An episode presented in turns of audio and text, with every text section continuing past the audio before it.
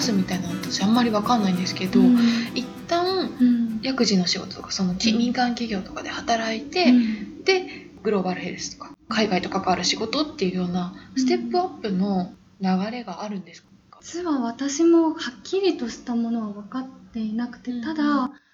まり一般的じゃないですね。そうなんだ。多分そうですね。他に国際協力に関係する仕事をされてる方って結構病院で働い最初病院で働かれてる方が多いかもしれないですね。病院の薬剤部みたいなってことですか？うん、多分そういう方が多いんじゃないかなと思うんですけど、うん、ただ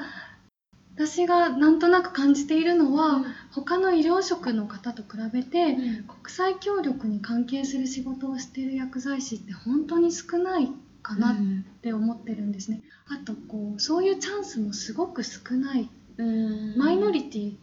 な感じがしていて、うん、あんまりこうキャリアパスみたいなものがしっかり確立できるほど、うん、まだそんなにいないんじゃないかなって私は感じてます。うん、海外と関わる方が興味が強い、それとも国際協力っていう方に興味が強いんですか？そうですね、どっちもですね。どっちも興味がありますね。そっか、海外ととかだと他にどんな、うん、海外とだと例えばさっき言っていたように薬事、海外薬事、例えば医薬品とか医療機器を輸出入するような会社で働くとか、うん、輸出先の国の当局のアプローバルを取らないといけないとかっていうところで、そうですね、そういうのとか日本に輸入してくる場合は、うん、日本のピーエムディーエー だったりとかそういうところに登録をすると。うん、ピーエムディーエー って何でしたっけ？厚生労働省の、あの出先機関みたいな、アメリカの エフディーエー みたいな感じです。うん、で、厚生労働省の代わりにいろんな医薬品の承認登録であったりとか、うん、医薬品の副作用報告を受け付けていたりとか、うんまあ、いろんな仕事をしている機関があるんですけど、うん、それ公務員なんですかね？独立行政法人ですね。そうすると海外との接点がある仕事って企業でそういう海外と輸出入とかをしているところとかとか、うん、あとは例えば新薬の開発で研究職とか、うん、基礎研究に関係する基礎研究、うんうんうん、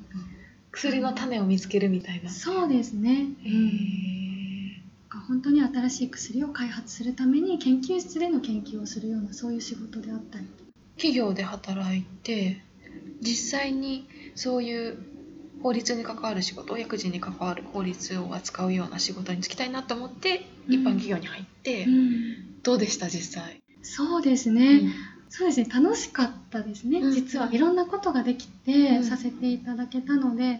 例えばその薬事にだけに関わらず、うん、本当にいろんなことをさせてもらうことができて、うん、学会に行っていろんな情報を聞いてくることができたり、その薬事に関係する講習会に行って、うん、幅広くいろんなことを勉強させていただいたり、あともう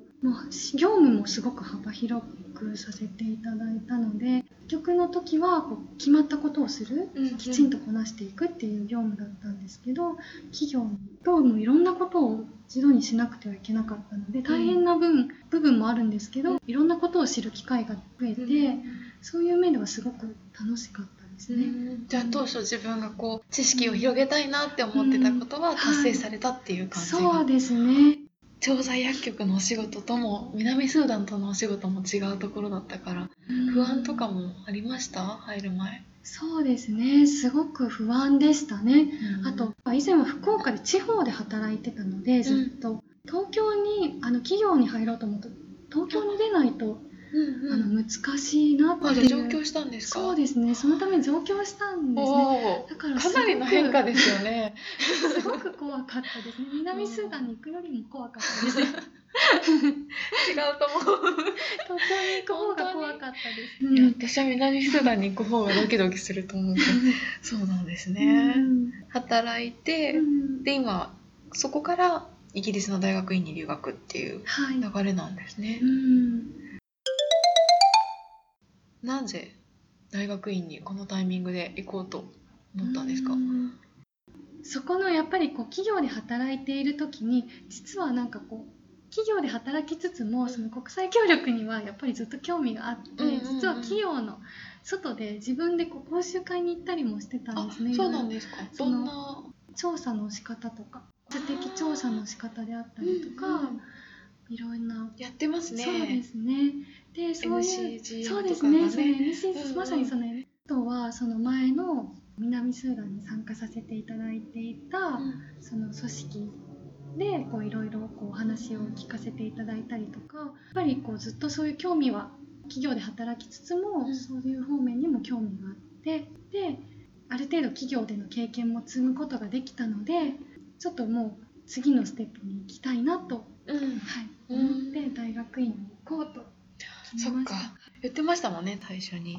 大学院に行くって言っても、うん、薬剤師さんだと、うん、入り口は何個かあるんじゃないですか。そうですね、本当は多分ですけど、薬剤師で、うん、大学院って公衆衛生はあんまりメジャーじゃないかなって思っているんですね、日本の薬剤師さん。大体こう私の周りで大学院に行ってる方すごく多かったんですけど、私の同級生で、うんうん、ほとんどは基礎研究の大学院なんですね。基礎研究の大学院ってどういう？例えばそれこそ、その新薬の開発のために科学的な研究をしたり、合成、化学合成であったりとか、うん、あとは細胞を育てて、例えば私が大学生の時にしていたのは、細胞を育てて、うん、細胞に刺激、さまざまな刺激を与えることによって、うん、ディーエヌエー に突然変異が起こるかどうかっていうようなことを調べていて、うん、それががんの発生とかに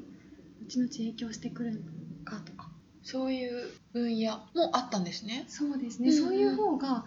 メジャーだと思うんですね、うんうん、その薬剤師の大学院っていうと、そういったこう細胞レベルとか化学物質レベルでの研究をするっていうのがメジャーだと思うんですよね。私が公衆衛生を選んだのは、うん、国際医療に興味があったので、うんうん、企業で働いてる時にいろんな研修とか受けさせていただいた中で、公衆衛生を学びたいっていうふうにだんだん思うようになったから、そっちではないなって、国際協力、国際医療に関わるんだったらパブリックヘルスさんなんだろうなっていうふうに。そうですね、基礎研究ではなくて、うん、そっちの方だなっていうふうに。じゃあパブリックヘルスだっていうふうに、うん、他のところで迷ってたとかではなくても、パブリックヘルスで、パブリックヘルスに行こうって。うん、はい、学校はどの辺で迷ってたの？もう留学一本だったんですか？国内とかもあるし。えっと、そうですね、最初は国内で、うん、実は仕事も辞めずに行きたかったんですけど、な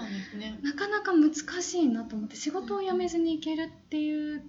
環境が作り出せない、いろいろちょっと努力してはみたんですけど、難しかったので、あとはあのオンラインでイギリスの大学院に行くっていうのもあったんですけど、でもオンラインって結構ね、こう気力が、そう長い、そうさんねんかんですよね、うん、走り続けられるかみたいな。そうそう、そうなんですよ、うん、それだったらいちねんかんどっぷり使って、うん、しっかり勉強した方がいいんじゃないかなと、うん、そうですね、いろんな方にも相談させていただいて、意見もいただいて、やっぱり直接現地に行って、うん、こういろんなことを見たり触れたり、そういうことも大事だよって、そういうことも考えて、やっぱりこう留学にしようっていうふうに決めたんだ。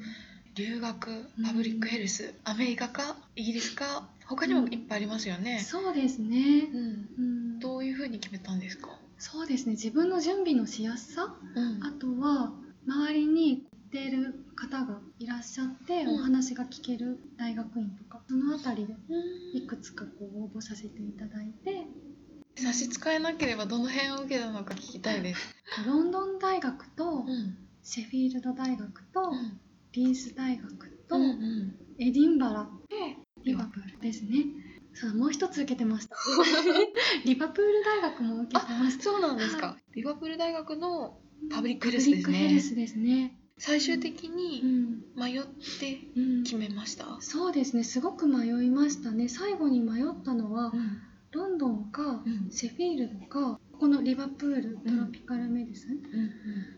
ん、ですね、すごく迷ったんですけど、うん、フィールドワークに行きたかったんですね、卒業論文の時に、うんうん、そうするとシェフィールドシェフィールドかここっていう風になって、で最後そのふたつでまたさらに迷ったんですね。何が決め手になったんだろうなと。何が決め手にうん、すごく迷って、たまたまあの身近にここにいらっしゃったっていう方がいらっしゃって、うんうん、はい、結構こうこじんまりとしたアットホームな感じでよかったよっていうお話を一つお聞きしてたのと、あとロンドン大学とも迷っていて、ロンドン大学公衆衛生とかって、うん、ロンドン大学とリバプール熱帯学学校が結構有名と言われてるから、うんうんね、そういう部分も考えて。これロンドンを外したのは何だったんですか？フィールドができない、あと英語の準備がもしかすると間に合わない可能性もあったので、うんうん、働きながら準備する中で、うんうん、もしそういう場合いちねん留学を先延ばししないといけないから、うん、それよりは早くスタートをした方がいいかなと思ったんですね、自分の年齢も考えて、うん、そういうのですかね。か、じゃあ周りの人に聞いて、うん、行った人がいたりこれから行くよっていう人がいて、じゃあここにしようかなみたいな感じで最後は決めたんですね。うん、そうですね。そうですね。あとこう歴史が長い。あともう一つ実は大きかったのは、うん、私長崎大学の薬学部の出身なんですけど、うん、長崎大学って結構ちっちゃい大学なんですよね。あ、そうなんですか。薬学部ってすごくちっちゃくって、もう大学のほんと隅っこにちょっとあるような総合大学の中にちょっとあるような感じなんですよ。でこうロンドンとか聞いていると、うん、すごく大きい大学って聞いていて、うんうん、でリバプールの熱帯学学校は、うん、どうも話によると、うん、その長私が行っていた長崎大学の薬学部に似ているなって、うん、すごい親近感を感じて、うんうん、話は変わりますが、はい、この番組では最後に最近興味あることとか聞いてるんですね、うんうん、何かありますか？最近興味があること、うん、旅行がしたいなと。お、旅行。どの辺に？うーん、エジンバラとか。あ、国内ですか？国内も海外も、うんうん、そうヨーロッパ、ポルトガルとか。うん。それはどういうところに興味があるんですか？まあ、ちょっとこう見たことない景色を見たいな、気分転換したいなとか。あ、なるほど。そういう感じですね。そっか、やっと今、うん、授業が全部終わり、うん、これから修論だっていうところで、うん、ちょっと休もうかなっていうか、ちょっと。行くなら今ですよね。ちょうど暖かくなってきたし、うん、いいですよね。そうですね。今まで行った観光先でおすすめのとことかありますか？今までのおすすめ、このヨーロッパの中でですか？うん、でもいいですし、うん、今までいろんなところに行ってたっていうのも聞いたから、旅行とか好きなのかなと思って。もともとね、そうですね、もともとそうですね、結構中国は好きかもしれないですね。そうなんですか。北京とかすごくこう一つ一つの歴史的建造物の規模が違うなっていう感じがしていて、うん、私行ったことないんですよ。すごい力強い感じがしますね。あの万里の長城にしても、うん、話で聞くのと目で見るのとではかなり違うなと思って、本当にあのこんなところに本当に昔の人がこんなに重たい石をね運んできて積み上げて、こんなに大きなものを作ったんだって考えただけでもこう力強さを感じるというか、人々のその万里の長城って、うん、私本当に家のカレンダーに貼ってあったのしか見てなくって、うん、だから一部しかないのかなと思ったんですけど、うん、もうね本当に観光できるところとできないところが多分あると思うんだけど、本当に、ね、すごい長い、ずっと続いてるけど、その一部だけをこう私たちは観光するっていう感じ、うん、でそう見てる範囲だけでもすごいのに、うん、この頂上がこう見えない範囲までずっと続いてるんだと思った時に、うん、想像を絶する労力ですよね、うん、あれ作るって、うん、そういうのを想像したら、はあ、ちょっと中国の人たちのパワーってすごいなって本当に驚かされますよね。で今ここにいて勉強してても感じますよね、うん、この中国の方の力強さというか、うんうん、歩いてるのを見かけるのも多いし、そうですね、うんうん、あと、うん、チャイナタウンもあるし、うんうん、どこでもありますからね、えー、本当にたくましいなって、うん、行きたいところありますか？具体的に今。そうですね、 も, もし中国に限定したら、うん、ガイリっていうところに行きたいんですけど。どこですか？ガイリ、どういうカタカナで書くか、えーと漢字があるんですけどね。食べたら合ってるのかな、うん、いろんな民族が住んでいるところがあって、うん、すごく田舎なんですけど。なんで知ったんですか、これは。なんかテレビか何かで見たのかもしれないです。うーん、あ、出てきた。凱旋門の凱に裏って書くのかな、漢字だと。あ、確かそうだ。何が有名なんですか。貴州省、民族の村。村。うん。でも本当に、うん、残ってるっていう感じなんですか。いや、もう現地の方がこんな感じで、ね、住んでるんですね。うーん。苗族。うん。中国は広いから旅行しようって言ったらすっごいいろんなところに行けそうですね。いろんなところがありますよね、本当に。ちなみにヨーロッパだったらフランス？フランス？うん。どうして？一般的なところだから、なんかみんなこういろんな方が行っているところで、うん、なんか私もこう行っていろんなものを見ておいた方がいいかなっていうような、うん、そういう感じです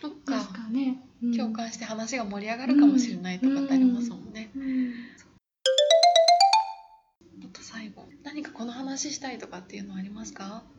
じゅうねんまえの自分に伝えたいでもいいです。じゅうねんまえの自分に伝えたい。もう思ったらすぐ行動してほしい。もうなんでですか？迷わずに迷ってたのが多いとかっていう、うん、そうですね。なんかいろいろやりたいことがあったんだけど、うん、社会人になってから最初のじゅうねんってすごく迷っていて、多分こう自分にこう仕事ができるっていう自信とかまだついてなかったりとか、自信がまだなかったりとか、うん、いろんなことがあったと思うんですけど、うん、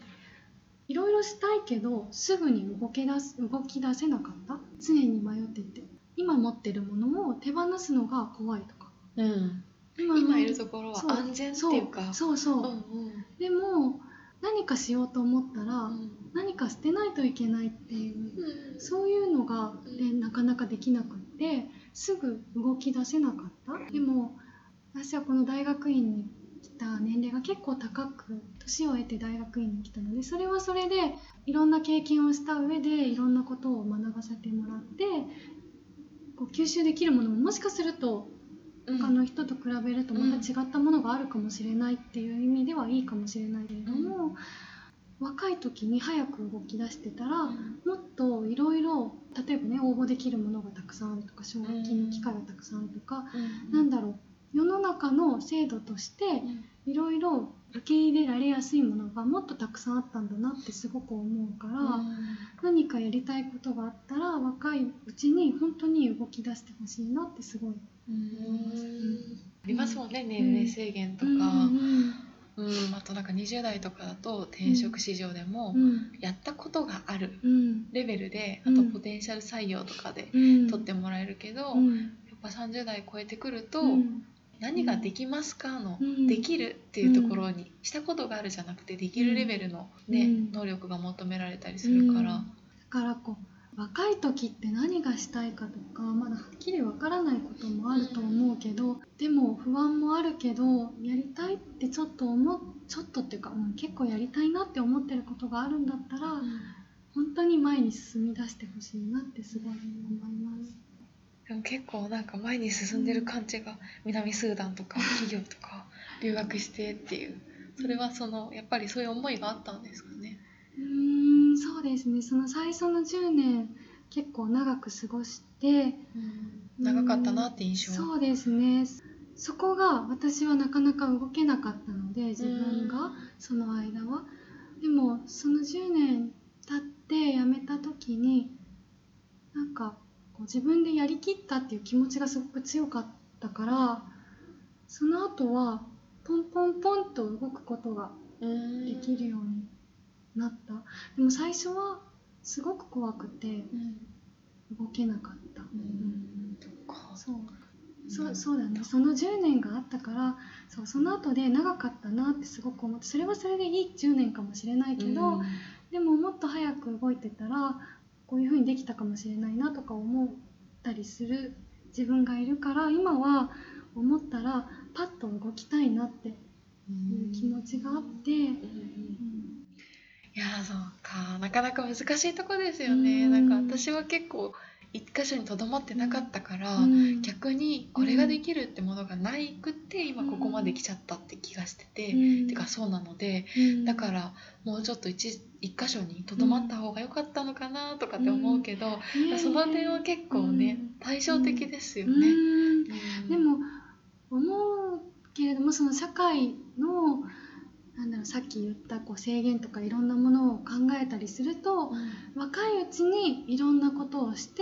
動いていろいろ見た上でさんじゅう代中盤とかからはもうしっかりこう固定していく方がいいんじゃないかなっていう感じが、うんうん、なるほど、私、まあ、これは私の個人的な感じですけどね、うん、ありがとうございました。ありがとうございます。お時間が来たので、今日は薬剤師で現在イギリスに留学中のよしみさんに来ていただきました。ありがとうございました。ありがとうございました。